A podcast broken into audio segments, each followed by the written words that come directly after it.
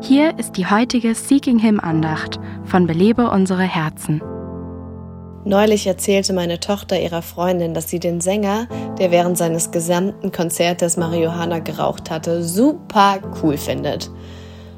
Ist das noch das gleiche Mädchen, das in der Sonntagsschule nie gefehlt hat? Wie kommen solche Veränderungen zustande? Jedes Mal, wenn wir der Sünde nachgeben, vernebelt das unser Gespür für die Wahrheit. Wenn wir etwas tun, das gegen unser Gewissen verstößt, schwächt das unsere Fähigkeit, Recht von Unrecht zu unterscheiden. Schwarz sieht auf einmal wie weiß aus und unten sieht aus wie oben. Man kann blind werden für den Ernst der Sünde. Römer 1 beschreibt Menschen, die von Gott wussten, aber trotzdem sündigten. Es heißt dort, dass sie sich in sinnlosen Gedankengängen verloren und dass es in ihren Herzen, denen jede Einsicht fehlte, finster wurde.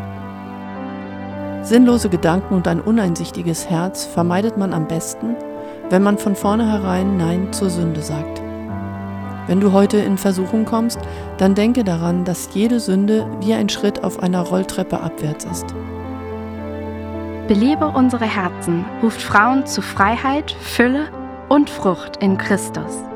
Weitere Informationen auf belebeunsereherzen.com.